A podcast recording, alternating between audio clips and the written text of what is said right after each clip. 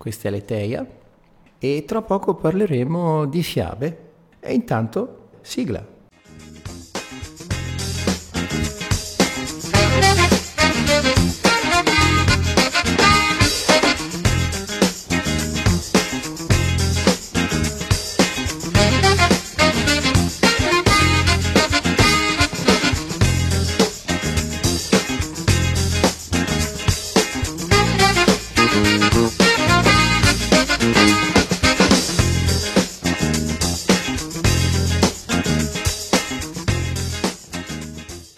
Buonasera a tutti, eccomi qua, io sono Lorenzo, questa è Aleteia, Togliere il velo, in diretta da Radio Iride. E per, se volete intervenire, dare un contributo, semplicemente mandare un messaggio, tanto per chiedere qualcosa o anche per eh, dire quello che vi suscita quello che vi racconterò, potete farlo al numero di cellulare 338 377 5193. Ripeto, 338 377 5193. Oppure come email alla mail diretta chioccioladioiride.it. Questa sera parlerò di favole, ma di un tipo particolare di, favole e basandomi su un testo che ho incontrato qualche anno fa che mi è piaciuto molto, è di un, eh, uno studioso russo.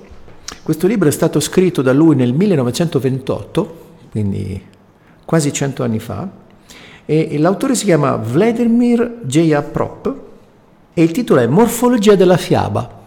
In origine questo libro, eh, il titolo, l'autore l'aveva pensato come Morfologia della fiaba di magia. Poi l'editore tolse di magia, eh, però non è molto calzante perché l'autore parla esclusivamente delle fiabe di magia. Morfologia, perché morfologia? Morfologia perché praticamente va ad analizzare la struttura delle fiabe. E nella struttura delle fiabe l'autore dice che riscontra una certa omogeneità. La cosa non mi stupisce e mi trova d'accordo, altrimenti non sarei qui a parlarvene ovviamente.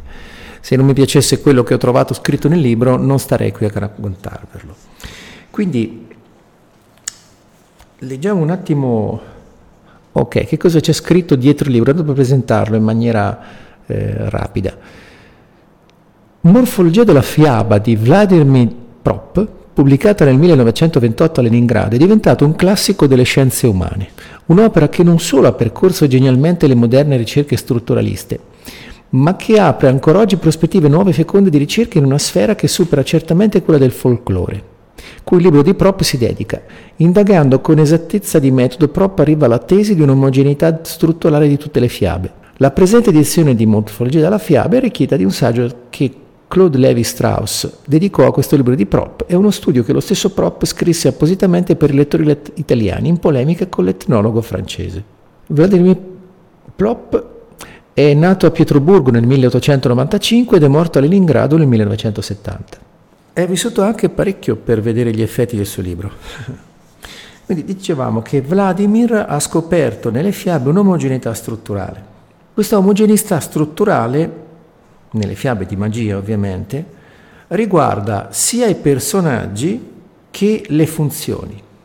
Cioè era stata tentata, dice Vladimir Prop, una catalog- catalogazione delle fiabe eh, da qualche altro studioso, adesso non vi citerò il nome per non essere ridondante, dove avevano tentato di descrivere le fiabe i, e, semplicemente enumerando i vari fatti, ma questo risultava un po' dispersivo.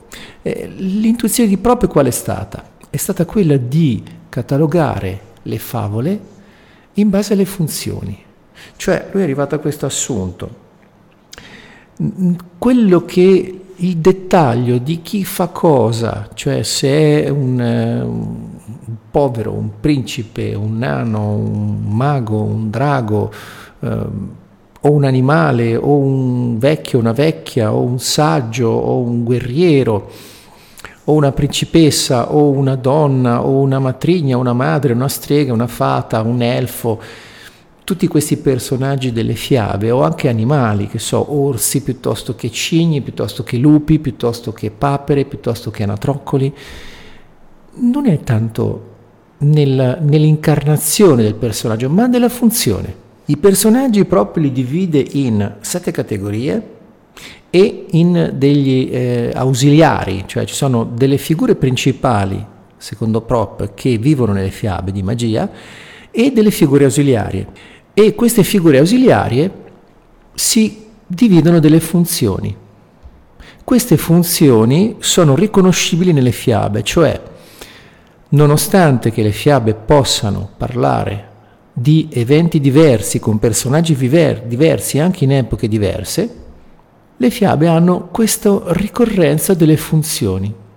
Quindi queste funzioni, questi, ele- questi, questi elementi, queste funzioni si concatenano a creare la storia. E quindi la domanda che ci facciamo, ma questa cosa studiata nel 1928 è ancora attuale? Beh, secondo me sì. Dopo che vi avrò fatto una introduzione di tutte queste cose, vi andrò a parlare anche di eh, cosa si può eh, trovare in queste fiabe, perché con questa fiaba qui e con questa struttura qui mi sono messo ad analizzare così succintamente, per non farla troppo noiosa, per così dire, una favola moderna che è molto conosciuta, eh, che è una favola abbastanza di magia e parlo di Guerre Stellari. Guerre Stellari è uno dei film di fantascienza che ha avuto più successo in assoluto, è uno dei film che ha incassato di più a botteghino, mi sembra che sia il terzo attualmente. Praticamente mi sembra che quello che ha incassato di più è stato Via col vento, il secondo Avatar e il terzo è Star Wars, il, il primo film, il quarto episodio. Quindi andiamo un attimo a vedere questa cosa, questa morfologia della fiaba di Prop. Che cosa ci racconta? Innanzitutto, quali sono i personaggi che vivono nelle fiabe? Prop li chiama antagonista, il donatore, l'aiutante, il personaggio che è cercato, il mandante, l'eroe e il falso eroe. Allora, l'antagonista chi è? L'antagonista è cattivo, tra virgolette, quello che combina le peggio cose che mettono in difficoltà quasi sempre l'eroe. Il donatore chi è? Il donatore è un po' la figura del, del mentore, del saggio, oppure del, di qualcuno che dà qualcosa all'eroe che lo rende tale. L'aiutante. L'aiutante è qualcuno che aiuta l'eroe a svolgere il suo compito. Il personaggio cercato nelle fiabe antiche tipicamente è la principessa, per esempio. Il mandante è quello che dà origine a tutta la storia, quello che dà la richiesta. Ci sono molte fiabe in cui gli eroi ricevono una richiesta da un mandante e per questa richiesta si danno da fare a fare qualcosa. Poi il falso eroe, il falso eroe è qualcuno che si presenta come qualcosa, un modello positivo che vuole fare qualcosa, però in realtà è un usurpatore, per cui non è l'eroe, ma si finge eroe. E quindi proprio dice che questi, eh, questi, personaggi sono questi fissi nelle fiabe di magia che possono esserci o non esserci. A volte alcuni di questi personaggi possono mancare e le funzioni vengono fatte da altri. Quindi e dice proprio che il numero delle funzioni di magia, nelle, nelle favole di magia, il numero di funzioni è limitato e la successione delle funzioni è quasi sempre identica. Quindi secondo lui tutte le favole di magia hanno una struttura monotipica. Quindi le funzioni dei personaggi. Ecco, le funzioni dei personaggi sono la parte più corposa delle numerazioni di prop perché ne ha stabilite 31. Queste 31 fun- funzioni dei personaggi delle fiabe sono molto riconoscibili e quando ve le comincerò a dire eh, vedrete che ricon- saranno chia- abbastanza chiare. Le funzioni sono degli eventi che avvengono e proprio le enumera così da 1 a 31 e il primo è L'allontanamento. Cos'è? Uno dei membri della famiglia che si allontana da casa. Per cui può essere, che so, eh, Pollicino che si allontana nel bosco e lascia le sue tracce, oppure Cappuccetto Rosso che va dalla nonna. E ci sono tanti gli esempi di allontanamento. Per esempio, a livello biblico, l'allontanamento potremmo vederlo anche nella cacciata di Adamo ed Eva dal paradiso terrestre Sono tante le cose che ricorrono. La seconda funzione è il divieto, cioè all'eroe viene imposto un divieto. Per esempio, ad Adamo ed Eva viene fatto divieto di mangiare la mela. Ci sono tante fiabe in cui ci sono dei divieti, specialmente le fiabe orientali, e che so. Poi, conseguente a questo, c'è l'infrazione, cioè dopo che viene imposto il divieto avviene l'infrazione. Per esempio, Adamo ed Eva mangiano la mela. Ci sono tante fiabe in cui ci sono questi divieti. Un'altra funzione è l'investigazione, l'antagonista che tenta una ricognizione. Per esempio, su Biancaneve, la regina interroga lo specchio. Specchio, specchio delle mie brame, chi è la più bella del reame? Questa è un'investigazione in cui l'antagonista tenta di scoprire come fare i suoi danni o perché fare i suoi danni, cioè nell'investigazione l'antagonista scopre dove far danno e perché. Perché l'antagonista ha un suo scopo, cioè gli scopi di questi personaggi a volte non sono chiari. Molte favole non danno spiegazione sul perché certi personaggi fanno delle cose. E questo assomiglia un po' anche a quello che succede nella nostra vita reale. Perché? Perché, perché le favole hanno un così grande successo? Perché questo dividere fa, i personaggi in funzione, per funzioni, cioè per quello che fanno, assomiglia molto a poi quello che hanno scoperto eh, gli studiosi dopo, tipo Jung quando andò a, stu- a cominciare ad indagare sugli archetipi, si accorse che gli archetipi a livello inconscio, nel subconscio, hanno delle funzioni particolari che vengono svolte da quell'archetipo. Quindi questo, questo discorso di eh, dividere le funzioni per quello che fanno tra l'altro, Prop stesso dice che la funzione si determina in base alle conseguenze della funzione, cioè non è tanto il, pers- il personaggio per come è vestito, per come è connotato, per le caratteristiche fisiche o chissà che, che si, con, con le quali possiamo identificare il suo ruolo e quindi le funzioni che ha, ma è nelle conseguenze. Cioè, è in base al risultato che dà l'azione svolta dal personaggio che possiamo identificare la funzione che sta svolgendo. Quindi in base alla funzione possiamo caratterizzarlo come uno dei personaggi. Per esempio, l'investigazione è solamente dell'antagonista, cioè proprio chiaro dice che le funzioni vengono svolte dai, dai personaggi, dai ruoli e non da altri, per cui l'investigazione sarà sempre dell'antagonista. Poi c'è la cosa successiva, la quinta è la delazione. La delazione cos'è? La delazione è l'antagonista che riceve informazioni sulla vittima, tipo strega di Biancaneve che riceve l'informazione che la più bella del reame che minaccia il suo primato di bellezza è Biancaneve, oppure in Cenerentola quando la matrigna scopre che è Cenerentola che era al ballo e quindi la rinchiude. Quella è la delazione. Il tranello, la successiva è il tranello. Il tranello cos'è? È l'antagonista che tenta di ingannare la vittima per impadronirsi dei suoi averi. Quindi un tranello, per esempio, in Cenerentola c'è già all'inizio della fiaba, proprio inizia dal tranello in cui Cenerentola viene privata dei privilegi che gli spettano dalla famiglia, dall'essere di quella famiglia e viene ridotta a far la serva. Oppure l'altro tranello in Biancaneve è quello della regina cattiva che porta la mela a Biancaneve e gliela fa mangiare, quindi la quindi addormentandola, facendola morire, lei pensa di rimanere la più bella. Il successivo è la connivenza. Cos'è la connivenza? È quando la vittima cade nell'inganno e con ciò favorisce il nemico. Cioè con- per esempio, Biancaneve la sua connivenza è quella di mangiare la mela. In Cenerentola la connivenza è quella di sottostare agli ordini della matrigna. Poi il danneggiamento. Il, digen- il danneggiamento è l'antagonista che fa un danno o una menomazione a uno dei membri della famiglia. Per esempio, sulla bella addormentata nel bosco, qual è il danneggiamento?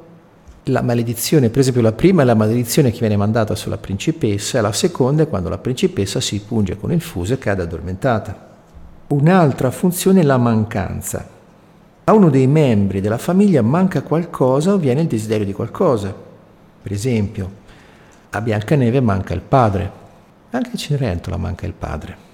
Cioè, scusate, Biancaneve manca la madre. Un po' per tutti, un po' di sfiga per tutti nelle fiabe. Un'altra funzione è la mediazione. La mediazione è un momento di connessione, un momento in cui viene connesso un pezzo a un altro.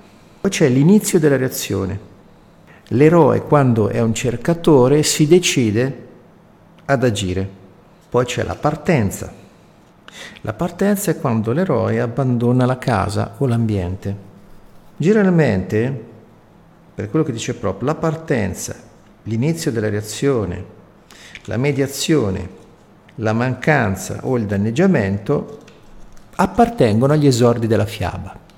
Cioè in queste favole l'inizio della storia inizia sempre con una di queste funzioni, cioè con un eroe che abbandona da casa, con una mancanza, con una mediazione, un momento di connessione, cioè il nostro eroe inconsapevole, diciamo che a livello generale il nostro eroe che è inconsapevole, cioè come succede nelle fiabe, cioè, il nostro eroe inconsapevole a un certo punto della sua vita viene a trovarsi in una situazione o gli arriva un'informazione o gli succede qualcosa in base al quale non può più continuare la vita di prima. Con questo evento, che può essere uno di questi, detto, di cui ho detto prima, l'eroe non può continuare a fare la sua vita solita. Questo lo porta a fare qualcosa. Per cui questi esordi della favola sono appunto la mancanza o il danneggiamento, la mediazione, l'inizio della narrazione a un evento oppure la partenza. Poi c'è come ulteriore funzione quella del donatore, la prima funzione del donatore, la funzione primaria del donatore. Quella è una funzione dove l'eroe è messo alla prova, viene interrogato, aggredito ed è una preparazione al conseguimento di un mezzo o un aiutante magico. Per cui, per esempio, in Cenerentola il donatore chi è? La fata. La fata madrina è lei che dona ma- i mezzi magici, la carrozza, l'abito, la scarpetta, tutto quello che rende Cenerentola consapevole che può fare di più e la porta incontro al principe. In Cenerentola i ruoli si invertono. Quello che solitamente il ruolo della principessa, cioè il personaggio cercato, diventa il principe, mentre l'eroe è un'eroina. Poi la reazione dell'eroe. L'eroe reagisce all'operato del futuro donatore. Per esempio, Cenerentola va al ballo. C'è la fornitura o conseguimento del mezzo magico, per cui successivamente alla fase iniziale in cui il donatore prepara l'eroe a ricevere il mezzo magico, poi c'è la fornitura e conseguimento, per cui generalmente avviene con il superamento di una prova. A volte, a volte no, a volte semplicemente dato solo perché è lui o lei. Poi c'è il trasferimento tra due regni, è un'indicazione del cammino. L'eroe si trasferisce, è portato sul luogo in cui si trova l'oggetto delle sue ricerche, per cui l'eroe che è uscito dalla sua normalità, dalla situazione che considerava solita, viene portato in un posto dove c'è l'oggetto delle sue ricerche. Per cui, per esempio, Cappuccetto Rosso finisce a casa della nonna, dove lì avviene tutto il resto importante della fiaba. Oppure che so, Cenerentola arriva al ballo, Biancaneve fugge nel bosco e incontra i sette nani. Sono tanti gli esempi. Quello successivo è la lotta. La lotta è l'eroe e l'antagonista che ingaggiano una lotta aperta, dichiarata. Non è più un inganno, un danneggiamento una persecuzione che viene fatta ai danni dell'eroe in maniera a volte nascosta, ma è proprio uno scontro aperto, dichiarato. Un'altra funzione possibile è la marchiatura cioè all'eroe è impresso un marchio, all'eroe viene dato un segno distintivo del fatto che lui è diventato un eroe. Poi c'è la vittoria, dove l'antagonista è vinto, poi c'è la rimozione della sciagura o della mancanza iniziale, per cui per esempio eh, Cenerentola, quando il principe la riconosce perché infila la scarpetta, quella è la rimozione della sciagura iniziale, cioè viene riconosciuta del lignaggio che merita, cioè sarà in quel momento di fare la serva. Poi c'è il ritorno, l'eroe che ritorna. Ecco, l'eroe che ritorna è una cosa che si ritrova anche in tutto la, il discorso di archetipi di Jung. Jung trovò 12 archetipi principali in quello che lui appunto chiama il viaggio dell'eroe, dove nell'ultima parte del viaggio l'eroe ritorna a casa con la consapevolezza nuova del viaggio e si costruisce il suo regno. Poi c'è la persecuzione. La persecuzione potrebbe essere anche un inseguimento, per esempio in Biancaneve c'è l'inseguimento quando Biancaneve fugge nel bosco per andare dai nani, dove l'eroe è sottoposto a una persecuzione. Il salvataggio invece è quando l'eroe si salva dalla persecuzione, per cui Biancaneve si salva arrivando a casa dei nani. L'arrivo in incognito. L'arrivo in incognito è quando l'eroe arriva a casa in incognito in un altro paese. Per esempio mi torna alla memoria Ulisse che torna a Itaca mascherato da mendicante. Poi ci sono le, le pretese infondate, cioè il falso eroe che avanza pretese infondate. Per esempio in Biancaneve le due sorellastre eh, sono due figure di falso eroe, cioè hanno la pretesa di acchiappare il principe. Il compito difficile. Il compito difficile è un compito che viene dato all'eroe e generalmente questo compito gli serve poi per il conseguimento del mezzo magico oppure gli viene affidato dopo che ha conseguito il mezzo magico. L'adempimento è quando il compito è eseguito. Poi c'è l'identificazione, cioè quando l'eroe viene riconosciuto per quello che è. Per esempio su, su Cenerentola, successivamente al principe che riconosce tramite la scarpetta c'è l'identificazione, cioè viene identificata che lei è l'eroina della fiaba. Poi c'è lo smascheramento, quando il falso eroe e l'antagonista vengono smascherati.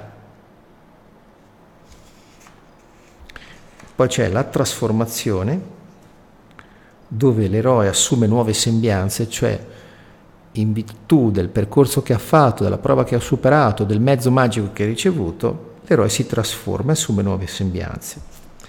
Poi c'è la punizione. La punizione è quando l'antagonista è punito, e questo succede in molte favole. Poi c'è l'ultimo, sono le nozze. Le nozze, è, appunto, l'eroe si sposa e sale al trono, quindi l'eroe non è necessariamente un eroe maschio, ma ovviamente ci sono anche le eroine. Un po' di musica.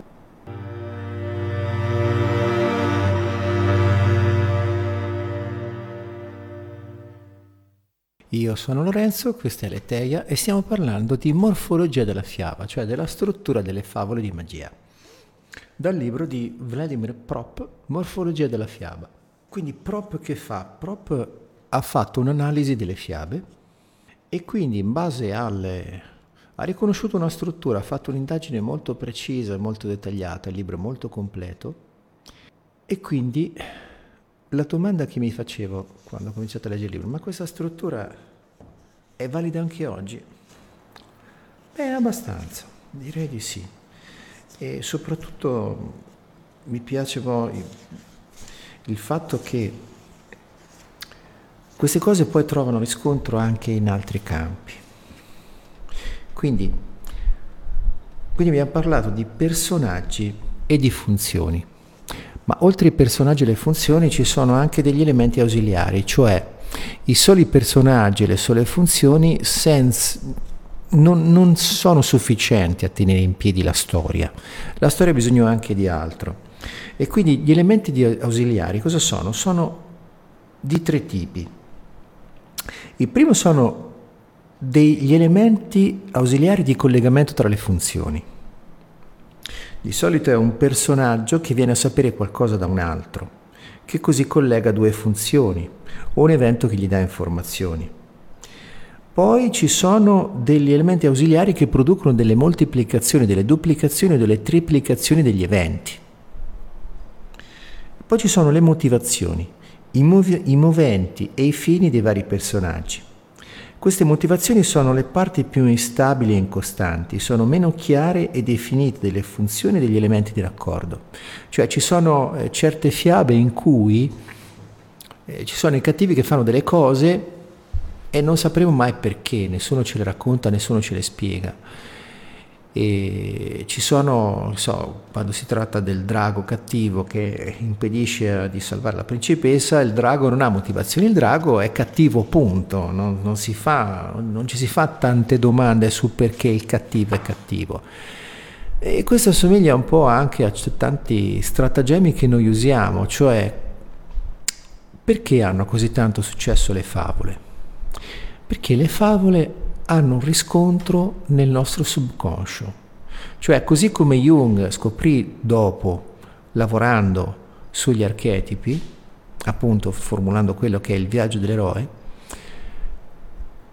in questo lavoro scoprì che certe funzioni rispondono non solo ai personaggi identificati da prop, ma rispondono anche a delle funzioni psichiche che abbiamo dentro di noi, che, Jung ha cominciato a chiamare archetipi.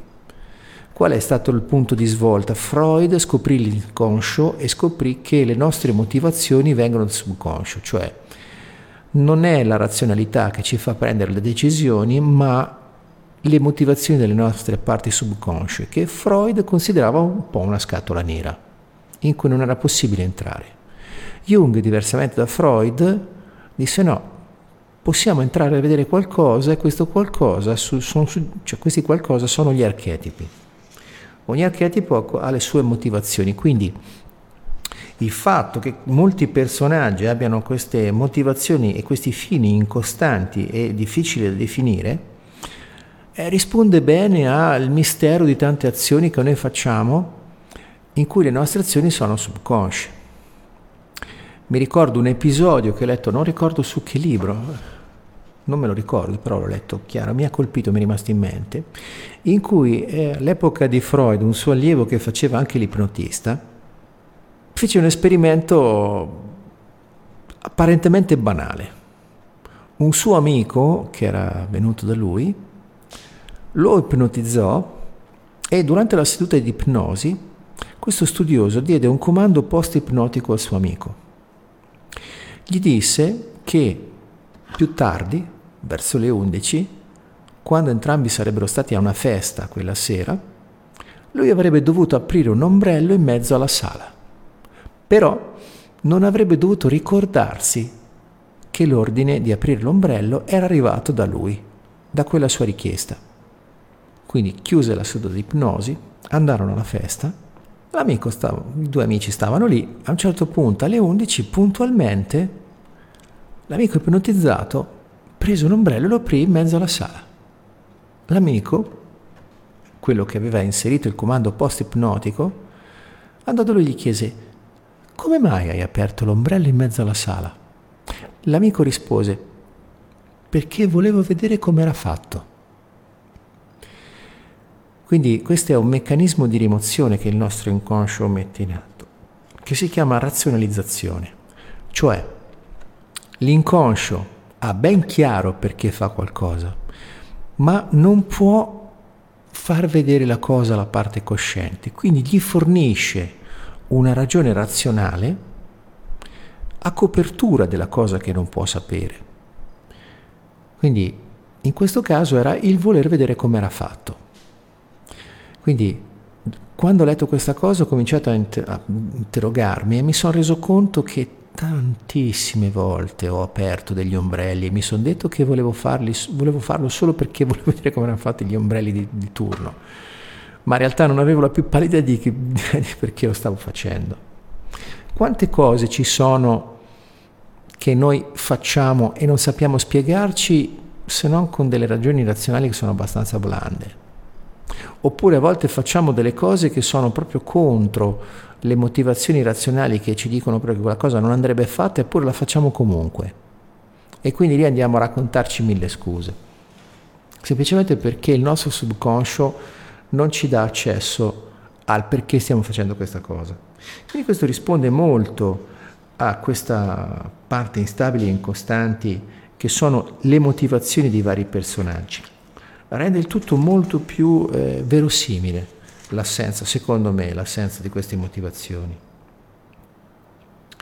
Quindi andiamo a vedere quali sono le funzioni per personaggio, perché Prop sostiene che i personaggi hanno delle funzioni stabilite che non possono essere prese da altri, cioè ogni personaggio, per cui dice che ogni sfera di azione corrisponde a un personaggio, per cui un personaggio delle favole di magia ha determinate funzioni e che non possono essere prese, per cui come vi dicevo prima, per esempio, l'antagonista, all'antagonista aspettano il danneggiamento la lotta con l'eroe e la persecuzione dell'eroe o a qualche familiare dell'eroe.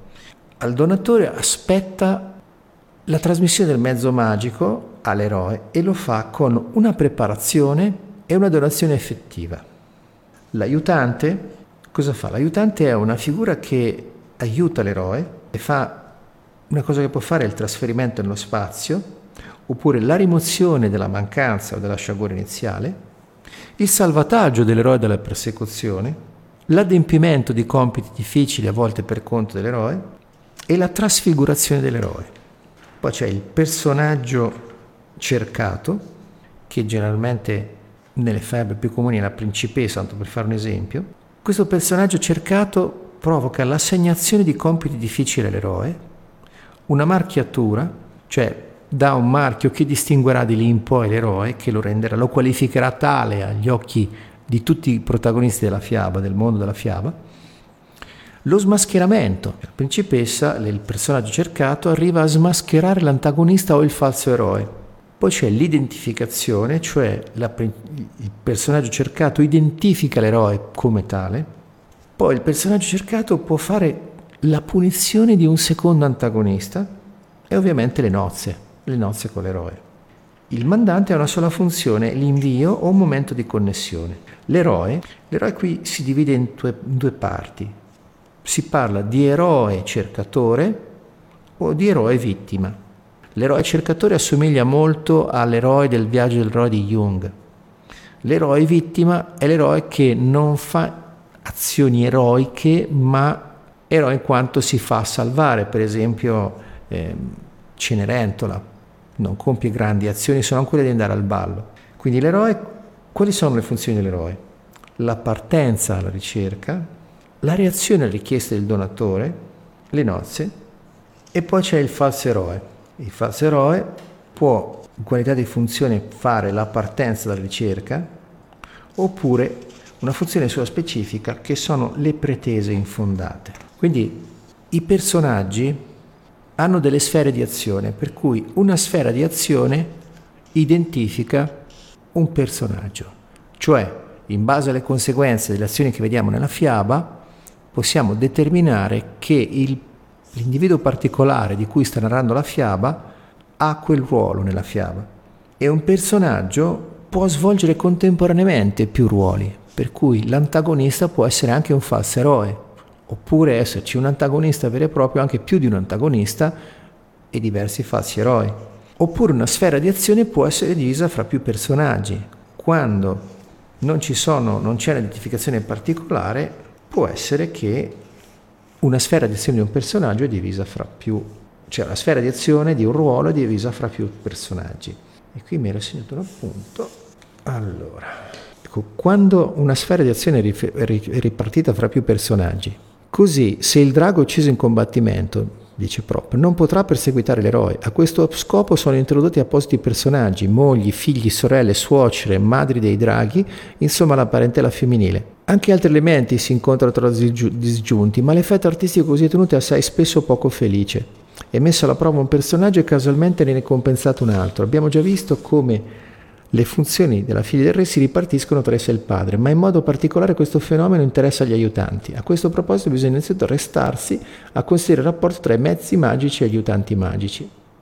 Poi qui fa un po' di esempi di fiabe russe che non conosciamo, per cui tralascio perché non sarebbe molto interessante dal nostro punto di vista. Infatti è per questo che mi sono poi messo a fare un'analisi di una storia che è quella di Guerre Stellari. Un altro punto particolare è come vengono inseriti i personaggi, cioè come entrano i personaggi nella storia. I personaggi nella storia, all'inizio, per esempio, della storia c'è sempre il mandante, l'eroe, un falso eroe e il personaggio cercato, tipicamente la principessa. E anche qui c'era qualcosa di interessante che voglio leggervi direttamente dal libro perché mi è sembrato che valesse la pena. Quindi proprio parla dei modi di inserimento di nuovi personaggi nella vicenda. Dice, ogni categoria di personaggi ha un suo modo di entrare in scena. Per ognuna si danno forme particolari di inserimento del personaggio della vicenda. Vediamo in queste forme. L'antagonista compare due volte nel, nella narrazione. La prima egli appare inatteso, giungendo da qualche altro luogo, arriva a volo di nascosta, eccetera, e quindi sparisce. La seconda, egli si inserisce nella favola come personaggio rintracciato, di solito in seguito a un'indicazione del cammino. Il donatore è incontrato per caso il più delle volte nel bosco, oppure nei campi, durante il cammino per la via. L'aiutante magico è introdotto come dono, questo momento è stato indicato dal simbolo Z. Già ne sono state elencate le varianti possibili, sì, perché per ogni cosa proprio fa diverse varianti, per cui la trattazione è veramente molto ampia. Se siete curiosi vi invito a trovare il libro, perché non è una cosa che si può fare allegramente, quindi in trasmissione sarebbe pesante e troppo discorsiva. Poi il mandante, l'eroe e il falso eroe, come pure la figlia del re, si inseriscono nella situazione iniziale. Del falso eroe nell'enumerazione dei personaggi caratteristica della situazione iniziale a volte non si fa menzione alcune e solo in seguito risulta che egli vive in corte o in casa. La principessa compare nella favola due volte come l'antagonista, la seconda essa è introdotta come personaggio ritrovato e qui può essere il cercatore a vederla per primo poi la, e poi l'antagonista, il drago fuori casa, dialogo con la figlia del re o viceversa. Questa ripartizione può essere considerata una norma nelle favole, ma non è priva di eccezioni. Nei casi in cui manca il donatore, le sue forme di apparizione si trasferiscono al personaggio successivo, cioè all'aiutante. Così diversi artifici sono incontrati casualmente dall'eroe, come di solito accade per il donatore. Se il personaggio abbraccia due sfere d'azione, è introdotto nelle forme in cui egli comincia ad agire. La moglie saggia, che dapprima è donatore, poi aiutante e figlia del re, fa la sua comparsa nel primo ruolo e non negli altri due. Un'altra eccezione è rappresentata dai casi in cui tutti i personaggi sono introdotti nella situazione iniziale. Come abbiamo visto, questa forma è tipica solo per l'eroe, il mandante e la principessa. Si possono osservare due forme fondamentali di situazione iniziale, quella che include il cercatore e la sua famiglia, padre e tre figli, e quella che include la vittima dell'antagonista e tutti i suoi figli, tre figlie del re. In alcune favole compaiono entrambe le situazioni. Se la narrazione inizia con la mancanza, è necessaria quella che include il cercatore e talvolta anche il mandante. Infine le due situazioni possono anche fondersi, ma poiché l'inizio esige sempre la presentazione di membri di una sola famiglia, il cercatore è cercato da Ivan e la principessa che erano altra, si trasformano in fratello e sorella, figli e madre, eccetera. Tale situazione include tanto il cercatore quanto la vittima dell'antagonista. Alcune di queste situazioni ricevono un'elaborazione epica, Dapprima il cercatore non è presente, egli nasce di solito mediante un prodigio. La nascita miracolosa dell'eroe è un elemento assai importante nella favola, rappresenta una delle sue forme di apparizione e inclusione nella situazione iniziale. Essa di solito è accompagnata da una profezia intorno al suo destino e ancora prima dell'esordio egli manifesta gli attributi del futuro eroe. Se ne racconta la rapida crescita, la superiorità sui fratelli, altre volte invece è uno sciocco. Non possiamo però occuparci qui di tutti gli attributi degli eroi. Alcuni di essi si esprimono in azioni, ma queste non contribuiscono a funzioni dello sviluppo narrativo. Ricorderemo ancora che la situazione iniziale dà spesso rappresentazioni di un benessere particolare, a volte assai accentuato, e a volte in forme molto vivide e attraenti. Tale benessere funge da sottofondo facendo risaltare per contrasto la successiva sciagura. In questa situazione la favola introduce a volte anche il donatore, l'aiutante e l'antagonista. Vanno considerati in particolare solo i casi in cui compare l'antagonista, poiché la situazione iniziale esige sempre che si tratti dei membri di una sola famiglia. L'antagonista che vi sia incluso si trasforma in un parente dell'eroe, benché i suoi attributi coincidano precisamente con quelli del drago, della strega, eccetera. Quindi qui ci sono degli elementi che troviamo ricorrenti anche nelle favole moderne. Infatti, per vedere se questa cosa è attuale, mi sono rifatto a una favola moderna, una favola moderna che ha avuto molto successo, come dicevo prima, e quindi questa favola la introduciamo con un'adeguata sigla, perché signori stiamo parlando di Guerre stellari.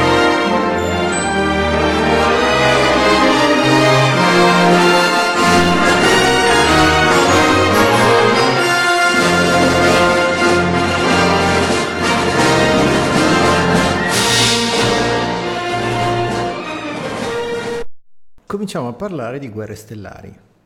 Ovviamente guerre stellari perché Guerre stellari è una delle la favola più famosa praticamente. Quindi Guerre stellari cos'è? Guerre stellari è un film scritto da una storia di George Lucas. La cosa interessante è che George Lucas quando scrisse Guerre stellari in origine, questo l'ho visto da una sua intervista che era di, che, anche se adesso sono diventati sei film iniziali più i vari sequel, in origine Lucas voleva scrivere una sola storia, cioè voleva scrivere la storia di un film.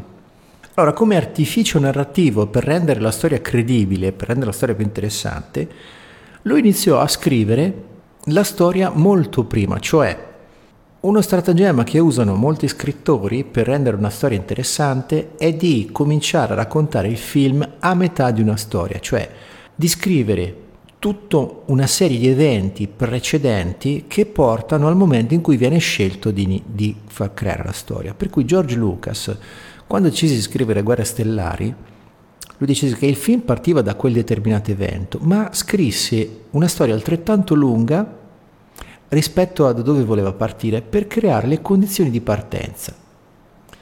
Poi da lì partì a scrivere la storia per il film. Quando finì di scrivere la storia si rese conto che sceneggiandola era troppa per un film solo.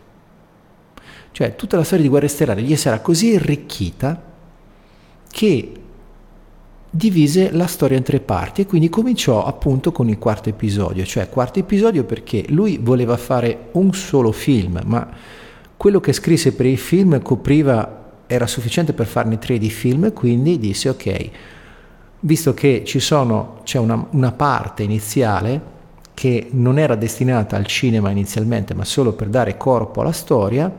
Quindi la prima parte dice, disse, beh, qui ci sono i primi tre episodi, quindi iniziamo dal quarto.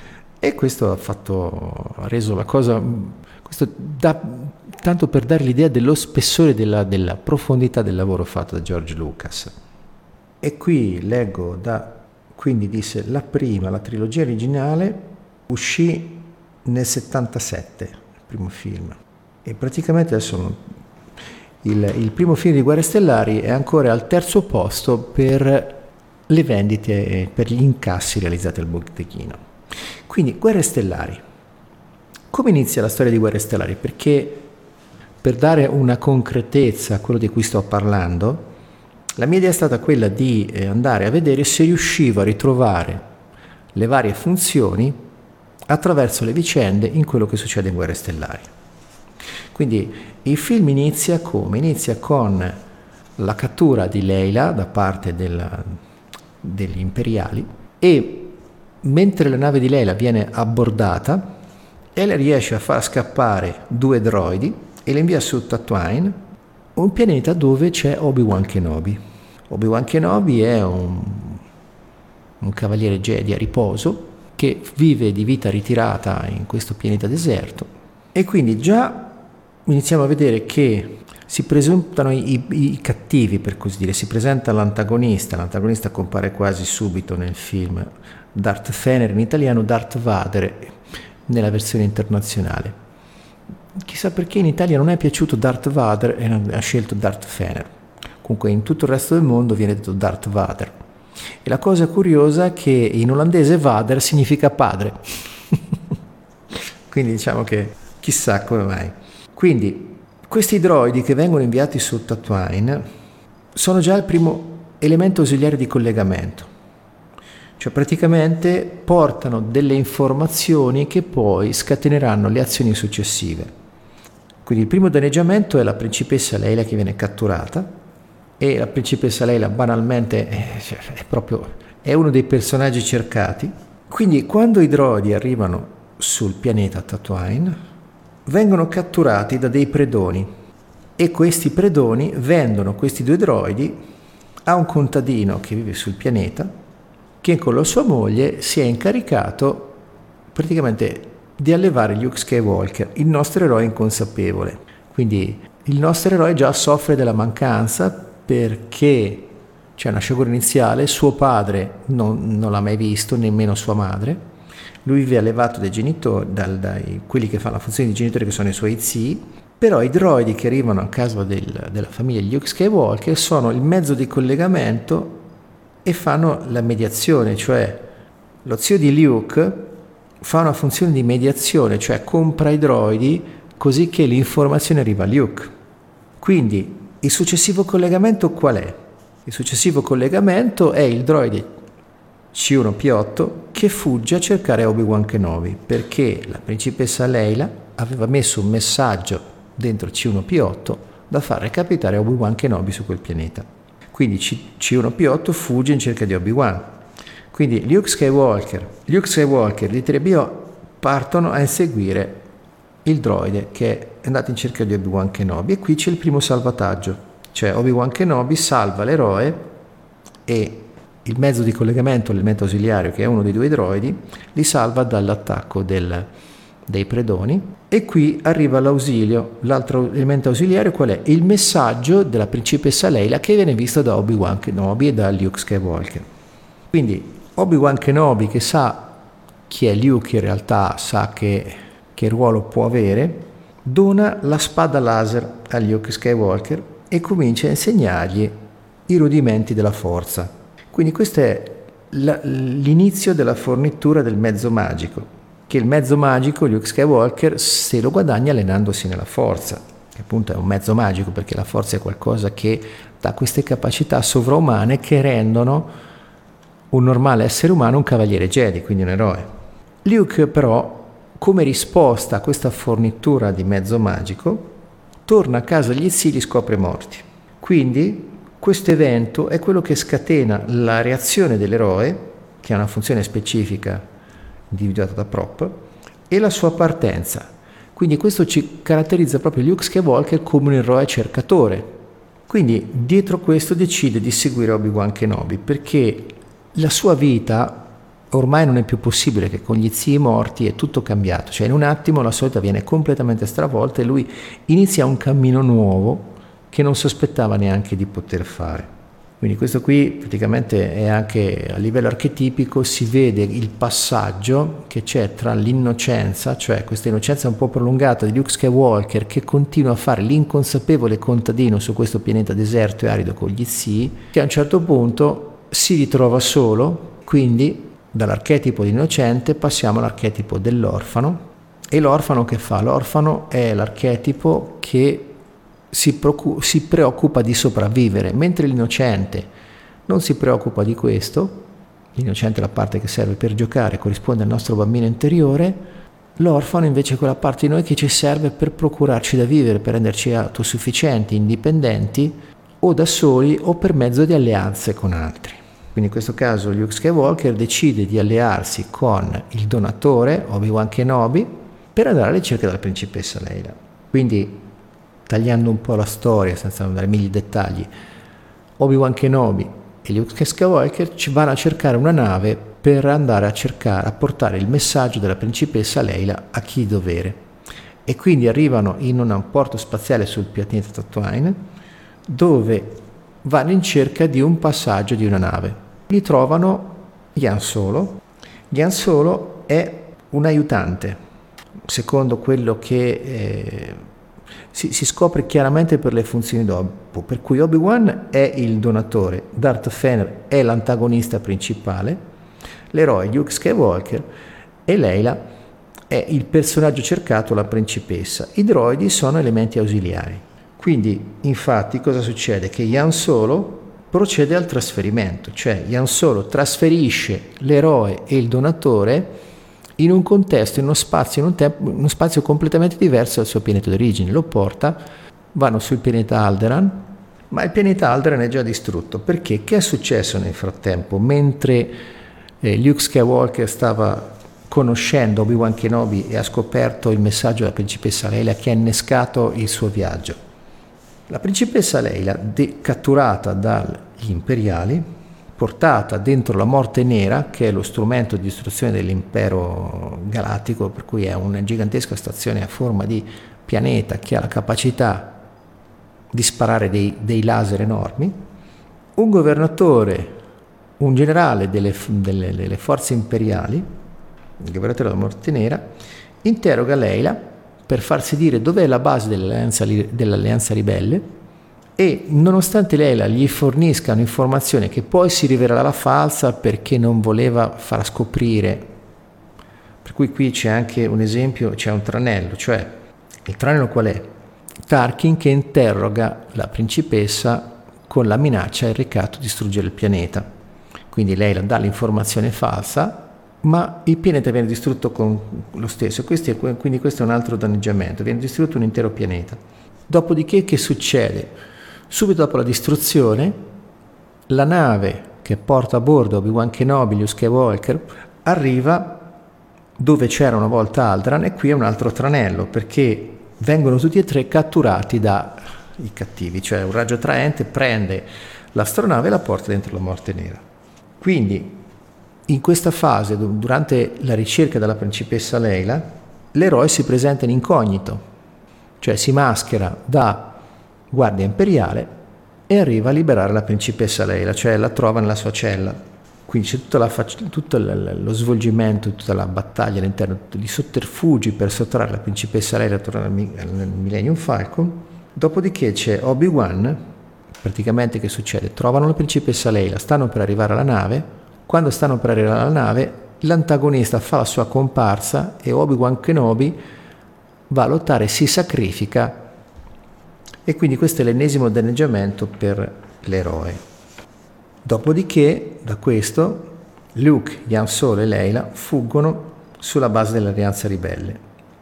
E qui possiamo vedere la connivenza perché l'impero li insegue e quindi scopre dove sta la base ribelle.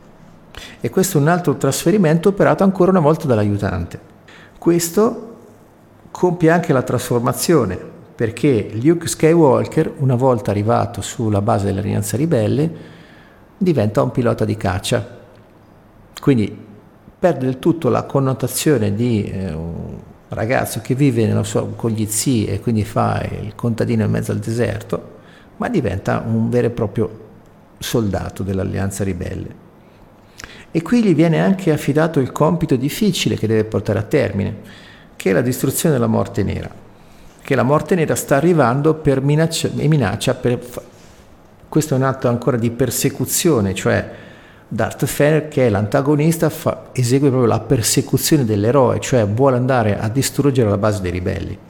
Quindi inizia tutta la fase di battaglia e qui si riempie il campo degli aiutanti perché l'alleanza ribelle è un altro aiutante e quindi l'ennesimo compito, quindi c'è la lotta che addirittura si arriva a una lotta quasi diretta quando Luke Skywalker, per distruggere la Molte Nera, si avvicina per sparare il famoso colpo che andrà a colpire, colpire il tallone di Achille della Morte Nera, Darth Vader col suo caccia va ad attaccare Luke e qui arriva Yan Solo che lo salva. Lo salva e qui c'è proprio la punizione dell'antagonista, che però è anche la sua salvezza perché non salta per aria con la Morte Nera. Quindi l'eroe arriva alla vittoria facendo saltare la morte nera e quindi c'è anche l'adempimento del compito. Questo, serve, questo, questo viaggio che abbiamo fatto attraverso Guerre Stellari serve anche per, mi è servito per vedere, per verificare l'attualità di tutta la parte che dice di tutto quello che Prop sostiene e mi sembra che funzioni abbastanza. Il libro è molto denso di schemi, vera, ci sono proprio delle tabelle che servono per, eh, volendo anche andare a costruire delle fiabe. È molto interessante che questo lavoro è stato fatto nel 1928, quando non c'erano strumenti complessi di programmazione, per cui era proprio una serie di tabelline che potevamo usare per costruire delle fiabe. Quindi nel libro c'è anche uno scritto che Claude Levi-Strauss scrisse e Claude Levi-Strauss scrisse questa cosa nel 1960, diversi diversi anni dopo.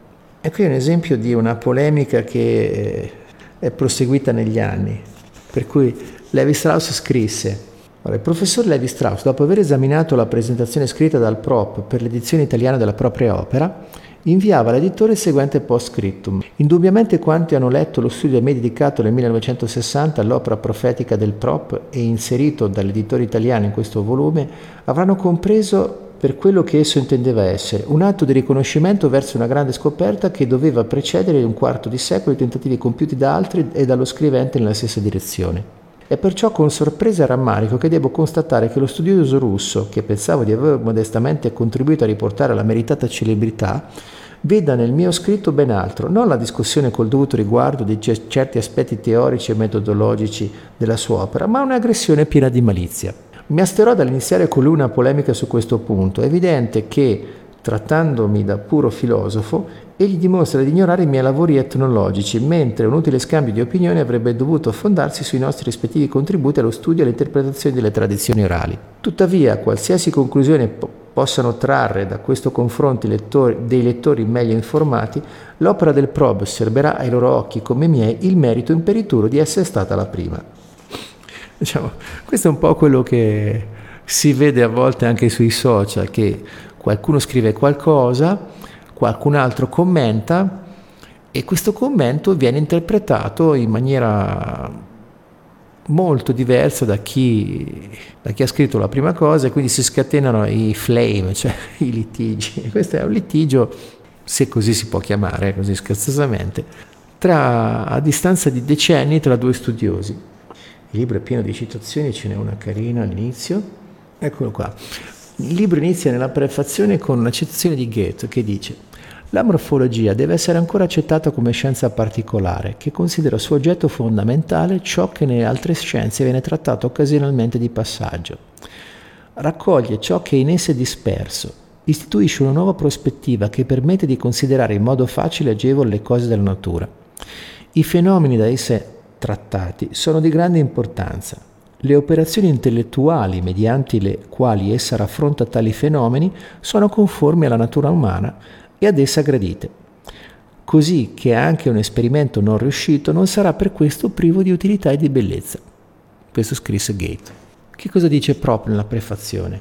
Il termine morfologia significa studio delle forme.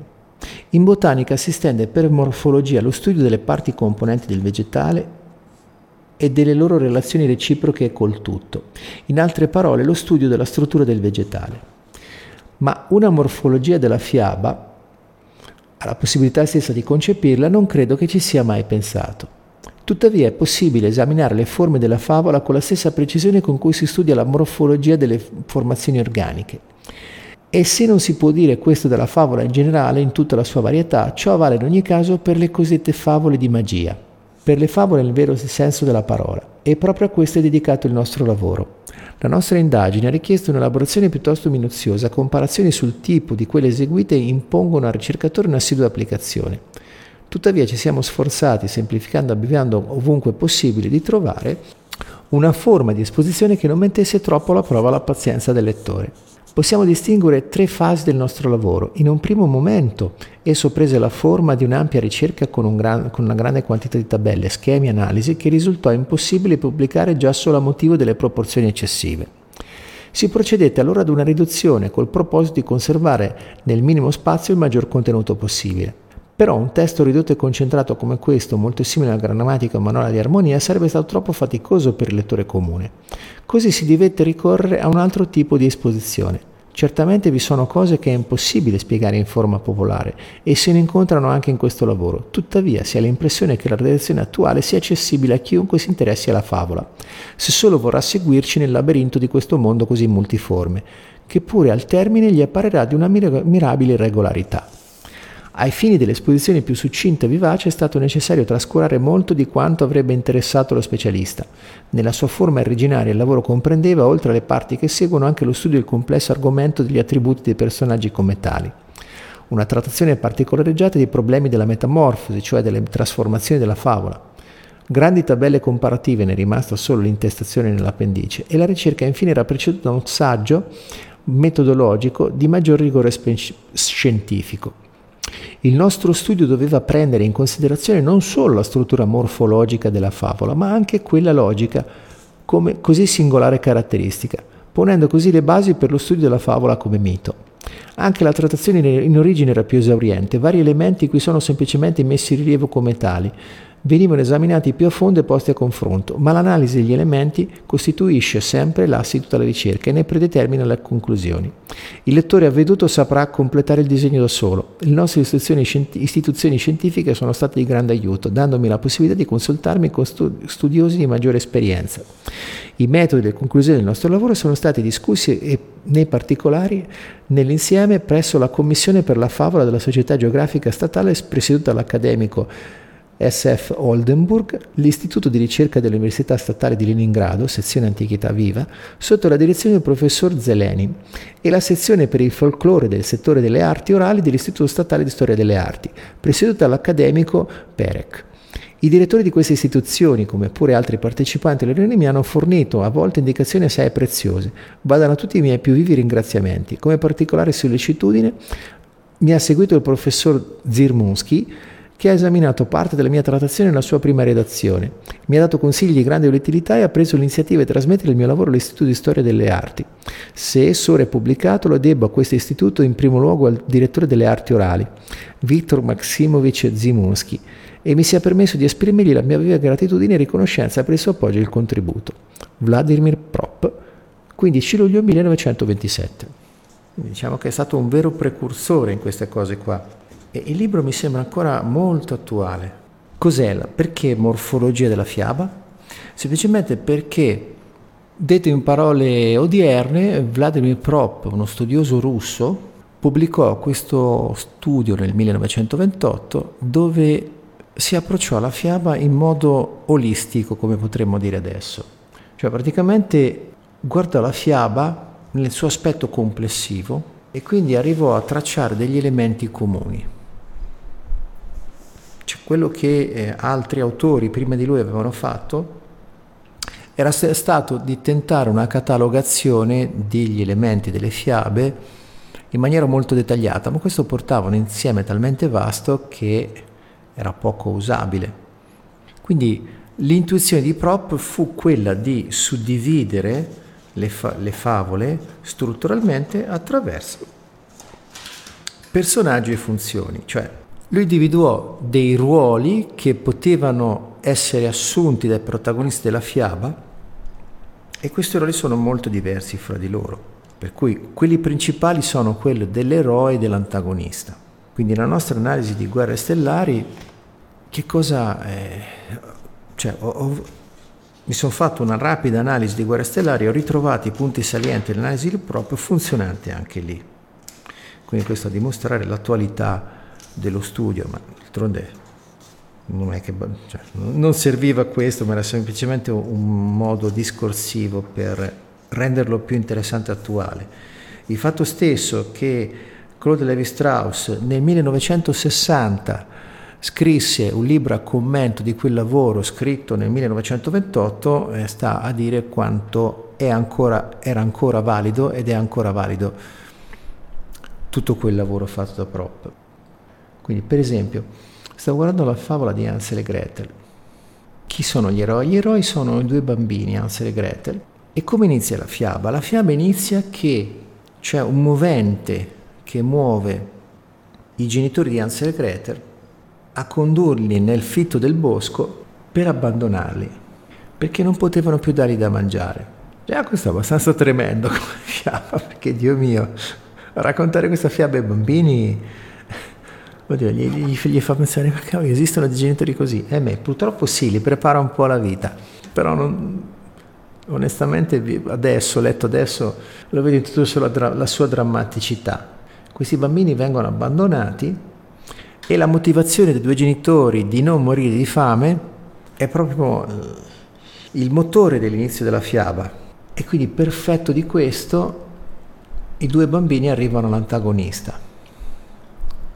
Ecco, questa fiaba è abbastanza particolare. Adesso con le conoscenze che ho in più posso dire che altri autori hanno individuato eh, nei vari miti delle rappresentazioni delle figure che concorrono alla nostra vita, per cui che succede quando noi nasciamo, che arriviamo in famiglia? Che all'inizio della nostra vita abbiamo bisogno dei genitori che ci assistono e col nostro grado di consapevolezza di intelligenza logica eh, bassa, per cui per i primi anni di vita addirittura non abbiamo neanche la capacità di avere ricordi a lungo termine, cioè i nostri ricordi, la maggior parte di noi iniziano verso i tre anni e mezzo, quattro, tre, dai tre ai quattro anni, perché prima di, allora le, stru- prima di allora le strutture del cervello che servono a ricordare, a memorizzare ricordi a lungo termine non si sono ancora formate, per cui portiamo dentro di noi i ricordi degli eventi belli e brutti che abbiamo vissuto in quei primi anni, ma non nella memoria a lungo termine. Per cui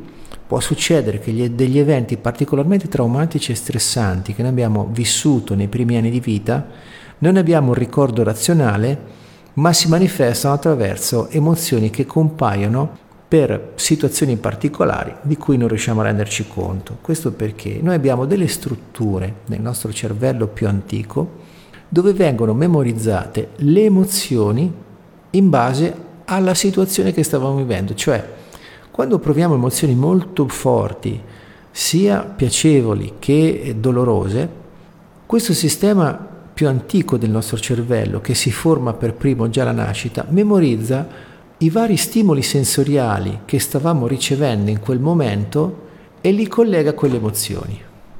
Per cui se abbiamo, so, se abbiamo provato del dolore forte vedendo in primo piano un oggetto di un colore particolare, è probabile che per il resto della vita, quando vediamo quel colore, torneremo a una sensazione di disagio, potrebbe essere di pericolo, di fuga, perché quel colore particolare ci riporta alla memoria quelle emozioni, anche se non ricordiamo esattamente il fatto, perché in quel momento non avevamo la memoria a lungo termine.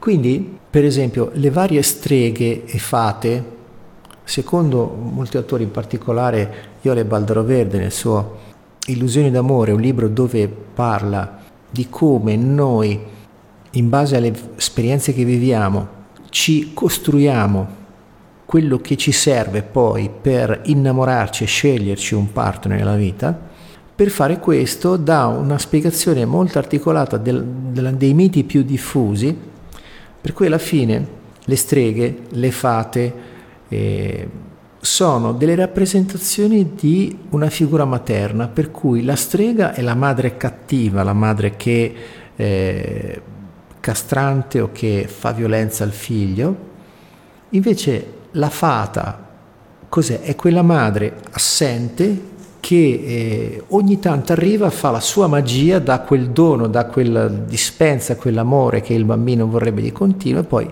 sparisce, non si sa perché.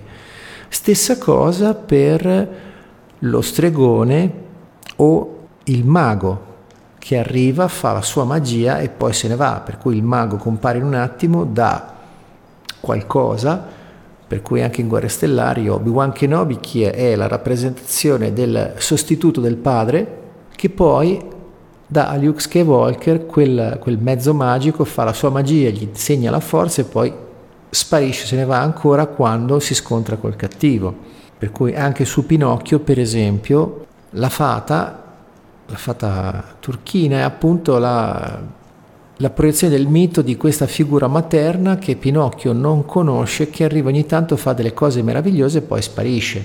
Quindi in realtà diciamo che qui sia i genitori che abbandonano i figli, sia la strega che vuole mangiare Ansel e Gretel, sono un simbolo di eh, una, una, figura materna eh, che può essere castrante o addirittura tossica, dannosa.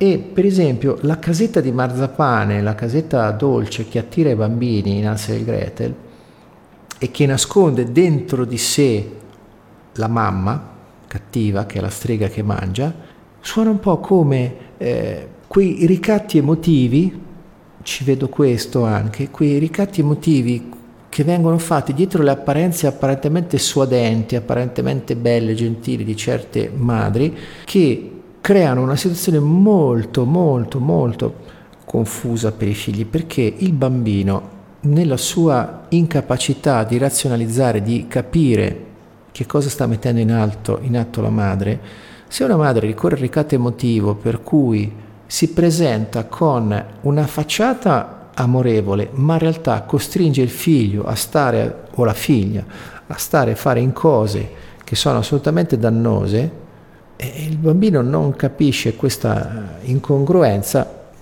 e quindi è come dire che in questo caso la madre apponendo come copertura una storia razionale di lo faccio per il tuo bene, in realtà si comporta in maniera mostruosa, ricattando emotivamente il figlio o la figlia, tipo se mi vuoi bene fai questo. E quindi questo è, viene, secondo me viene enfatizzato in questo modo col contrasto tra la casa di marzapane che è dolce, per cui i bambini che erano stati abbandonati nel bosco quindi proprio nella carenza, nel pericolo di vita, si trovano in una casa dove c'è la cosa più buona da mangiare, il dolce, la dolcezza, dentro questa dolcezza che è solo superficiale c'è questa strega che se li vuole mangiare.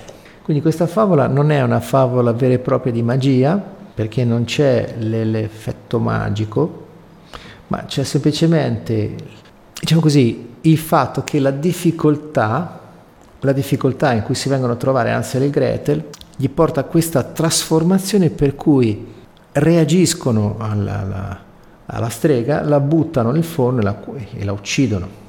Poi le favole hanno diverse versioni, per cui a seconda del paese, comunque sia, degli elementi ricorrenti li troviamo, cioè il fatto stesso che le favole attuali, anche i film di animazione, hanno successo in molti paesi, anche internazionalmente, e molte storie vengono prese anche dalle tradizioni orientali e piacciono anche qua in Occidente, sta a dimostrare che effettivamente esiste questa struttura comune nelle fiabe che è possibile rintracciare anche adesso. Poi queste funzioni possono moltiplicarsi, per cui proprio nel suo libro dice che l'antagonista quasi sempre in qualche modo appartiene alla famiglia, in effetti anche in Guerre Stellari nel proseguo della storia, nel secondo episodio, si scopre che Darth Fener è il padre dei due eroi, cioè de- de- dell'eroe e della principessa, per cui nel secondo film la cosa un po' più atipica è che in Guerre Stellari anche il personaggio che inizialmente era il personaggio cercatore della principessa, anche lei prende una parte attiva e fa qualcosa. Per esempio nel secondo film ammazza un cattivo, cioè, qui esce un po' dai canoni, comunque certe funzioni si ritrovano. E in effetti tutta la vicenda di Guerre Stellari ci riporta anche al viaggio dell'eroe. Il viaggio dell'eroe di Jung inizia con una preparazione per il viaggio, un viaggio e un ritorno a casa. Per cui nel primo film di Guerre Stellari la preparazione del viaggio qual è? È tutto quello che succede fino a quando Luke Skywalker e Obi-Wan Kenobi incontrano Yan Solo e cominciano il viaggio per andare a salvare la principessa Leila.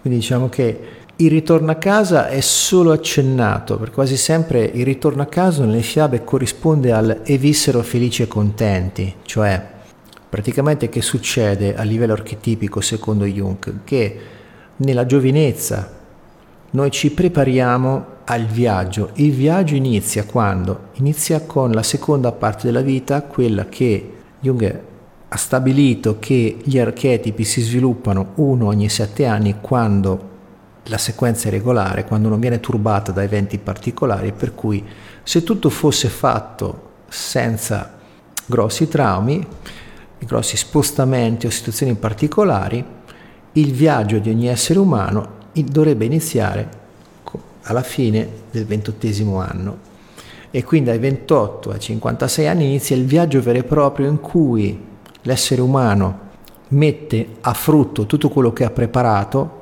va a scoprire qual è la sua missione eroica, la sua missione di vita, si confronta con eh, il nemico, l'antagonista. Nel tutto il lavoro di Jung, l'antagonista viene definito come il drago.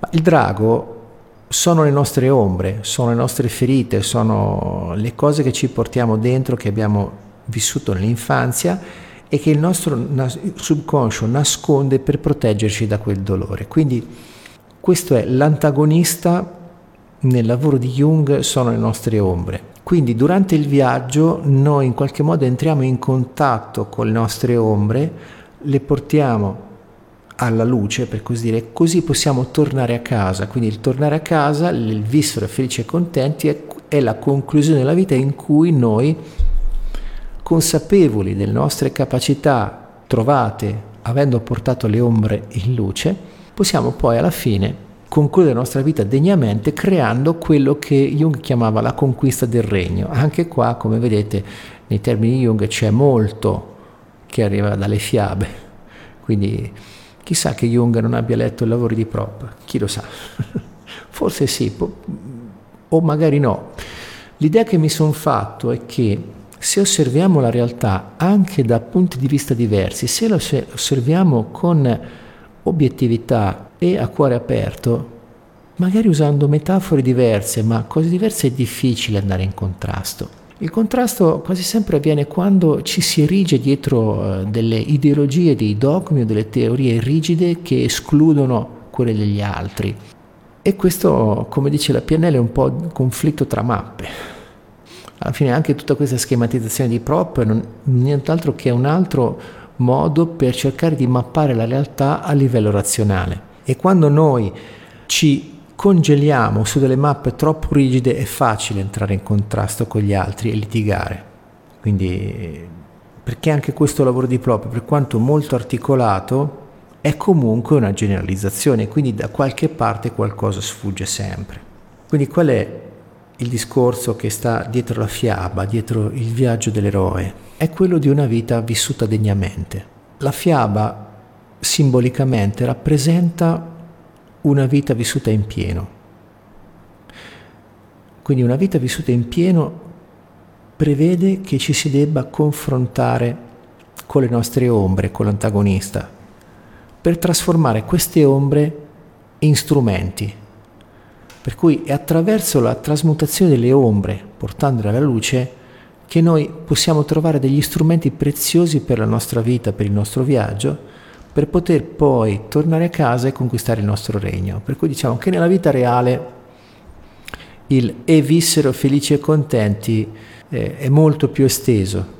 E l'idea che mi sono fatto è che questa cosa poi in piccolo la possiamo ritrovare anche nel, nella, negli intervalli di tempo più piccoli, cioè la nostra crescita, la nostra evoluzione all'interno della nostra vita non è una salita in linea retta, ma è una spirale, è come un tornare ciclicamente su diversi aspetti della nostra vita, però in modo più evoluto. Cioè nel senso che ogni giro è un po' come quando un aereo decolla, quando un aereo decolla per conquistare quota non fa una salita diretta, quelli di linea, perché sarebbe troppo stressante. Cioè, certi aerei militari lo fanno perché hanno pochi passeggeri, sono tutti ben legati, sono addestrati, allenati a sopportare questi, questi stress, quindi prende parte e punta dritto verso l'alto, tipo, che so, i razzi per i viaggi fuori dall'atmosfera, quelli decollano in verticale, punto. Un aereo di linea invece, per rendere accessibile